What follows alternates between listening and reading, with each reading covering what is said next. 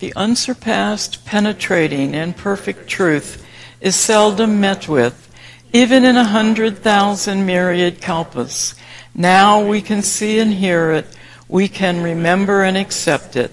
I vow to make the Buddha's truth one with myself. Homage to the Buddha, homage to the Dharma, homage to the Sangha. Thank you all for coming. And since we did a transfer of merit ceremony, I wanted to um, just mention to offer some special merit for Reverend Master Astor. Uh, she, she, fell when she was over in England, apparently not too seriously, but uh, makes it a little difficult to get around. And Reverend um, Amanda uh, br- apparently broke her left wrist, so she's having some problems. So whatever merit we can offer for them. And we welcome back Reverend Valora, Reverend Master Astor, Reverend Valora, Reverend Treherne, and Reverend Vera from their time at the OBC gathering over in Throssel. And Reverend Master Meian and Reverend Master Daishin will be back at the end of this week. And then all 16 of us will be here. so, um, I wanted to talk and share with you uh, some reflections on practice in our daily life. Because we all practice, we all have a practice. And then it occurred to me, well, am I using the verb or am I using the noun? You know, does it make any difference? And it's been, as some of you know, it's been six months uh, since I was in rehab with my broken femur. And uh, it's interesting because my time there is still with me. And I think it's what they call a lasting impression. And I suspect it'll be there for a while because it was a, an everyday recognition that I don't know why this hadn't come to me sooner. I've been a monk for 30 years. Um, the every, but it was an everyday recognition that I can't depend on life my life continuing the way it is now, or the way it was then. And of course, it's not doing that. And seeing people in all states of what I could only call decrepitude, or that's a real word or not, um, made me realize that I need to focus even more than I have been on what I'm practicing in my daily life. Uh, you know, if someone said to me, What's your practice? I would say, well, the precepts and meditation, and then I'd go on about my business. But what does that really mean? What does it mean when we practice meditation and we practice the precepts? So, what came up for me in reflecting all this was um, a Buddhist saying, or at least a saying I've come across in Buddhist teaching, that we die the way we live. And I thought, well, if I want to have a peaceful death, if I want to express my gratitude during the time I die, then I have to look a little more closer at the life I'm leading right now. And about that time, I came across a poem by one of my favorite poets, Mary Oliver and I'll read it to you. We're a little late in the year. This is called A Summer Day, but I'm going to read it to you anyway. Who made the world? Who made the swan and the black bear? Who made the grasshopper? This grasshopper, I mean. The one who has flung herself out of the grass, the one who is eating sugar out of my hand, who is moving her jaws back and forth instead of up and down, who is gazing around with her enormous and complicated eyes. Now she lifts her pale forearms and thoroughly washes her face. Now she snaps her wings open and floats away. I don't know exactly what a prayer is. I do know how to pay attention, how to fall down into the grass, how to kneel down in the grass, how to be idle and blessed, how to stroll through the fields, which is what I've been doing all day. Tell me, what else should I have done? Doesn't everything die at last? and too soon? Tell me, what is it you plan to do with your one wild and precious life? So that's a question that I started reflecting on. What do I want to do with this one wild and precious life?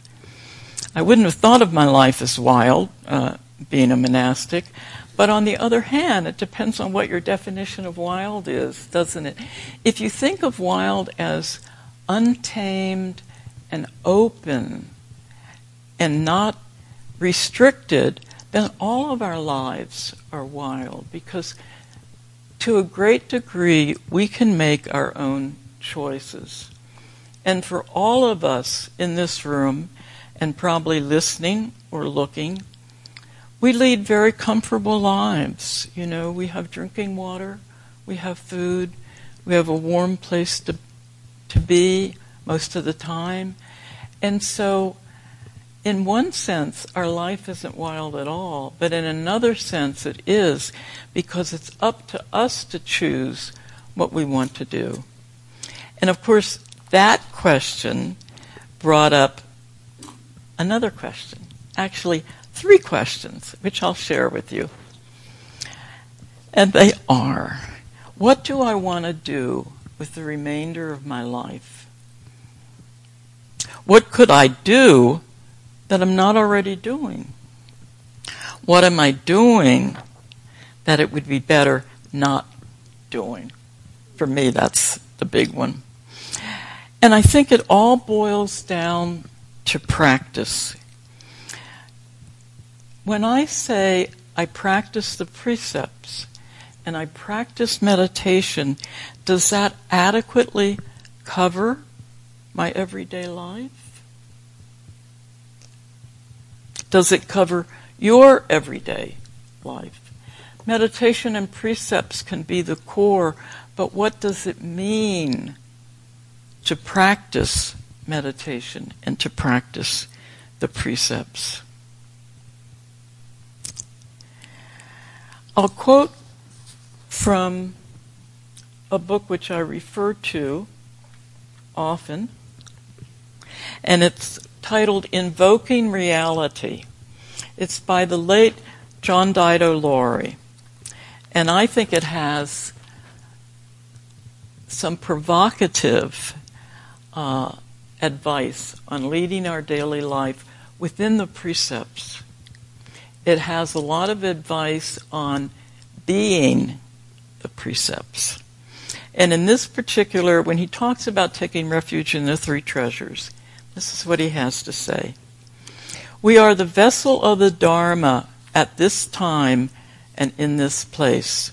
What we do each sitting, each moment, with our work, with our zazen and services, with our vows, not only affirms and verifies the enlightenment of all of the Buddha and all the past Buddhas, but also preserves and protects the Dharma so it will be available for future generations. So that could be one definition of looking at my daily life in light of the precepts and in light of meditation. That what I'm doing what I'm being is helping me, but it's also helping future generations. And then he continues In order to reach our full human potential, we must live completely and die completely. And perhaps dying completely is more relevant for me than it is for you. I turned 85 last December. I don't think I have another 20 or 30 years here. But if someone had read this to me when I was 20 or 30 or 40, I would have said, okay, I'll think about that sometime. But I think as Buddhists, it behooves us to think about the end of life so that we can look at the continuation of life and what we're doing with our life right now. He says we must live completely and die completely. In order for this practice to function, it needs to be engaged. We need to actually do it. It does not happen automatically because we put on a robe or attend a retreat or read a book on Zen. It does not happen that way. We have to work for it. We have to put ourselves on the line. I particularly like this sentence. We have to practice the edge of our life in order to receive the Dharma. And then for me, what that means is I have to be willing to move out of my comfort zone. I have to be willing to move out of who I think I am, what I think I've accomplished, who I think I am, and essentially be willing to be uncomfortable. I'll go back to what he said. We have to practice the edge of our life in order to receive the Dharma. Undeniably, it is here. We are surrounded, interpenetrated, enveloped, and swallowed by it. But most of us are blind and deaf to it. We do not see it, we do not hear it, and we do not feel it. So his ending question is when will we wake up? I think that waking up for me means doing something every day that's going to remind me of what my daily practice is, and it's going to allow me to ask the question what am I doing? And that brought up for me, I mean, one thought leads to another, that I look a lot at being and doing. And I came across this wonderful little saying, which at least resonated with me. And it was, so much to do and so little time. So much to be and all the time we need. And I think about that often because if I focus on doing, you know, what I come up with is, oh, there's too much on my plate. And of course, my answer to that is get a smaller plate. Um, but I think it's looking at what, not what we're doing, but who we are being. And I was reminded of that the other day, I was looking through some old files in the office, and I came across a file that I have from the time I was helping Reverend Chose, which has been five years ago. And this is appropriate because he passed on on October 29th, something around 1 or 2 in the afternoon. Um, a few of us were with him. I maybe was infirmarian then, I don't remember, but I was with him a lot. And I helped after he died to collect up his personal belongings and we distributed them as need be. And I didn't know what to do with all of the get well cards that he'd received. So of course I kept them. I put a rubber band around them and then I came across them. And then I thought, hmm, so I read through some of them and I'm going to read you just a few sentences from some of them. I doubt you remember, but I first met you some 15 years ago when I took the precepts at Jukai. You were head cook that year, and I worked in the kitchen. I wanted to let you know that was the most power- powerful experience for me. Your example your gruffness, your care with the food, all helped me to understand the true beauty of silence and giving your full attention to one task at a time. I treasure that memory. Thank you for your practice, for your training, and your example. Another one wrote, I will always be grateful and these are just paragraphs. They're obviously paragraphs before and after. I will always be grateful for having known you and having spent time with you at the Abbey. I will always remember your kindness and caring. Someone else wrote, We don't know each other very well. In fact, you may not really remember me, but you have made a difference in my life. And having heard that you are now under hospice care, I wanted to write and say so. I have been visiting the Abbey since Jukai in 1981. And this person goes on with some specific examples. Thank you, too, for your humor and your no nonsense style of teaching with and without words. Someone else wrote, Dear Reverend Master Chose, I wanted to take a moment and thank you for your training. For many years, you have been a source of inspiration for me. When I first started visiting the Abbey, you were guest master, and you inspired me to commit to my training. Over the years, your Dharma talks and insights at retreats have led me to look more deeply at the Dharma and at my own training. And I have benefited in numerous and other ways. And then another one, I think this is the last one I'll read to you. Dear Reverend Master Chose, I am sorry to hear of your illness and wanted to let you know that I'm thinking of you and sending you much merit. Thank you for your training, spiritual friendship, and everything you have done for the Sangha these last several years. I remember fondly working with you on some projects at the Abbey in the past. One time, I remember your saying to me, Don't think, John. Excellent advice for me, as I often overthink things and get lost in my head.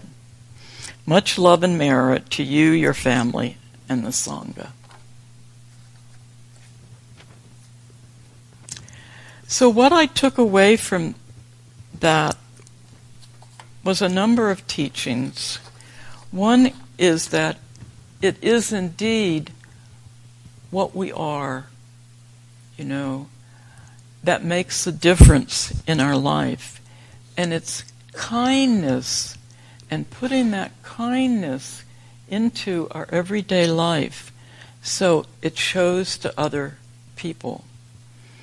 Now, as some of you know, um, Reverend Master Chose was an intelligent being, right? He studied at Cambridge and et cetera, et cetera. He and I shared a love of poetry. He liked books. But that wasn't what he was. What he was was a kind person. And I've read through some of the letters that he wrote back to some of these people. And he wanted to be able to share his, to share the Dharma with people. One of the uh, people actually wrote, you know, I feel like you teach us what Reverend Master Jiyu Taught you, which of course that's exactly what happened. So, looking at the kindness that he manifested I was reminded also, I've been really fortunate in my monastic office work here. I have um, I, a letter in Master Mako's file from a woman that trained with her at the Portland Buddhist Priory. And what this person said was, I never went to any of the services or any of the meditation periods. She just needed someone to help her in the garden. So I went and helped her in the garden. And then what she says, I, am sorry I didn't bring it with me, it's very eloquent that her presence was the teaching. Her Reverend Mako's presence was the teaching. And again, she mentioned kindness, just the kindness in her being there. And I thought, these are lessons I can learn. So I think we need to set aside a few minutes each day to reflect on our daily life. Hopefully, we're able to set aside some time for meditation. But I, I found it really helpful to set aside some time to just reflect, not to think, mind you, there's a difference, but just to reflect on our daily life and ask myself, what am I learning? What am I doing? And a helpful routine for me has been to ask myself two questions, because I often find myself having that reflection time just before I go to bed. And it brought up two questions. What have I learned today? And what am I grateful for? And when I thought about being grateful, it thought about all the readings that I've done on gratitude, things about keeping a gratitude journal, etc. And I remembered that there was a wonderful book, for me, a wonderful book, by Oliver, by the late Oliver Sacks, and has a nice, clear title, Gratitude. It contains four essays that he wrote shortly before he died. I think he died in 2015. And so I looked in here, and I'll read a couple of sentences to you. A month ago, well, more than a couple sentences. A month ago, I felt that I was in good health, even robust health. At 81, I still swim a mile a day. But my luck has run out. A few weeks ago, I learned that I have multiple metastases in the liver. The radiation and lasering to remove the eye tumor, which caused the metastasis, ultimately left me blind in one eye. Given the particulars of my case, the likelihood is very small that I will live very long. I am among the unlucky ones. I feel grateful that I have been granted nine years of good health and productivity since the original diagnosis. But now I am face to face with dying.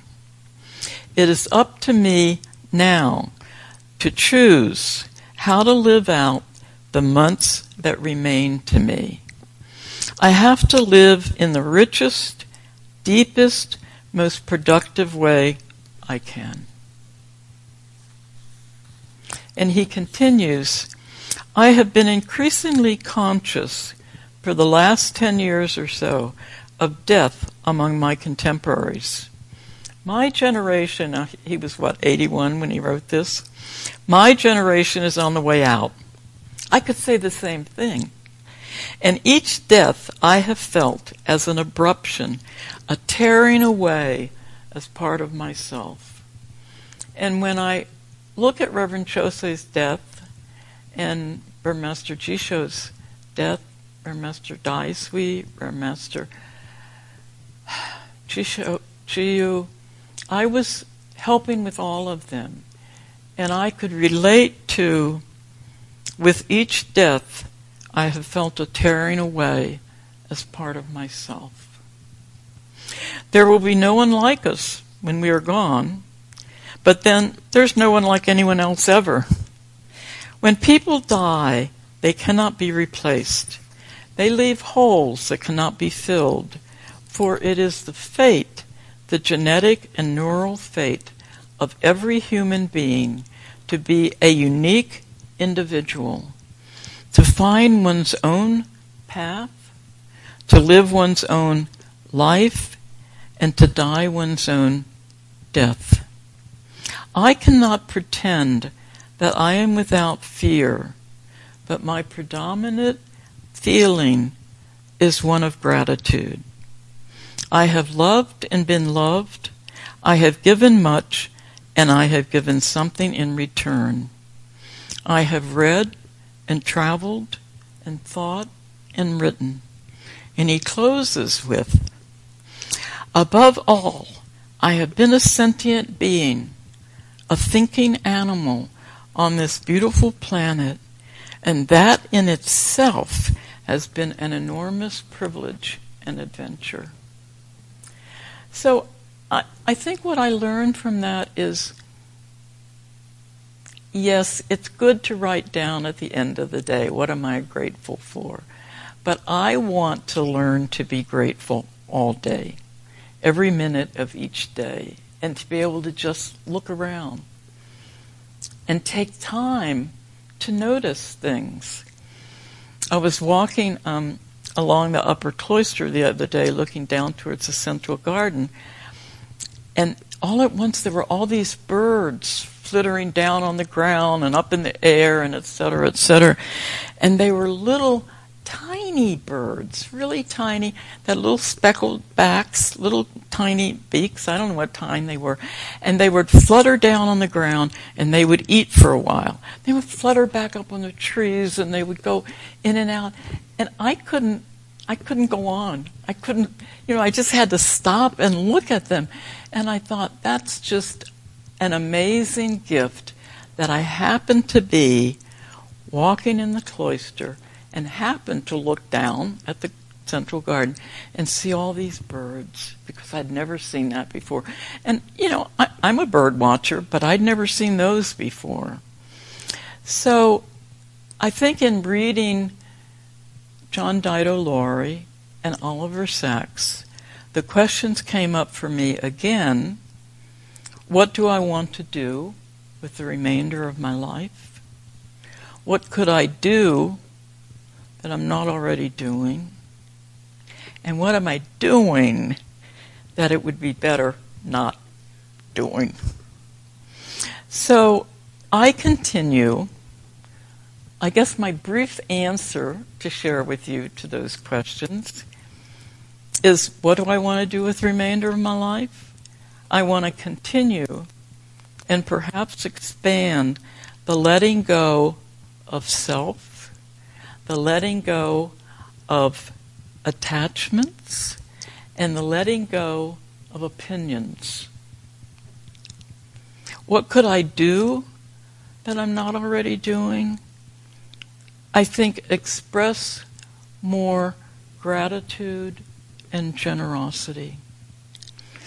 And I want to add to the generosity when, when I speak of that, I speak of generosity of spirit, which is what Reverend Master Jiyu taught me. Generosity is wonderful when we can make hum- donations to humanitarian causes, etc., etc. But it's the generosity of our heart, it's the generosity of our spirit that I want to cultivate. What am I doing that it would be better not doing, along with letting go? Having less criticism and less judgmentalism. So I'm reminded when I think about this of the last few lines of Mary Oliver's poem. Tell me, what is it you plan to do with your one wild and precious life? Homage to the Buddha, homage to the Dharma, homage to the Sangha. So thank you all for coming, and thanks particularly to those of you who have come here to help the ten of us. That's what we were when monks were over at the uh, at the gathering. Um, thank you all very much. And in case you're not aware, there's another wonderful thing that we can all be grateful for on what is it? I wrote it down um, on October 14th at 9 a.m. Actually, 9:13 a.m., there's going to be a lunar eclipse.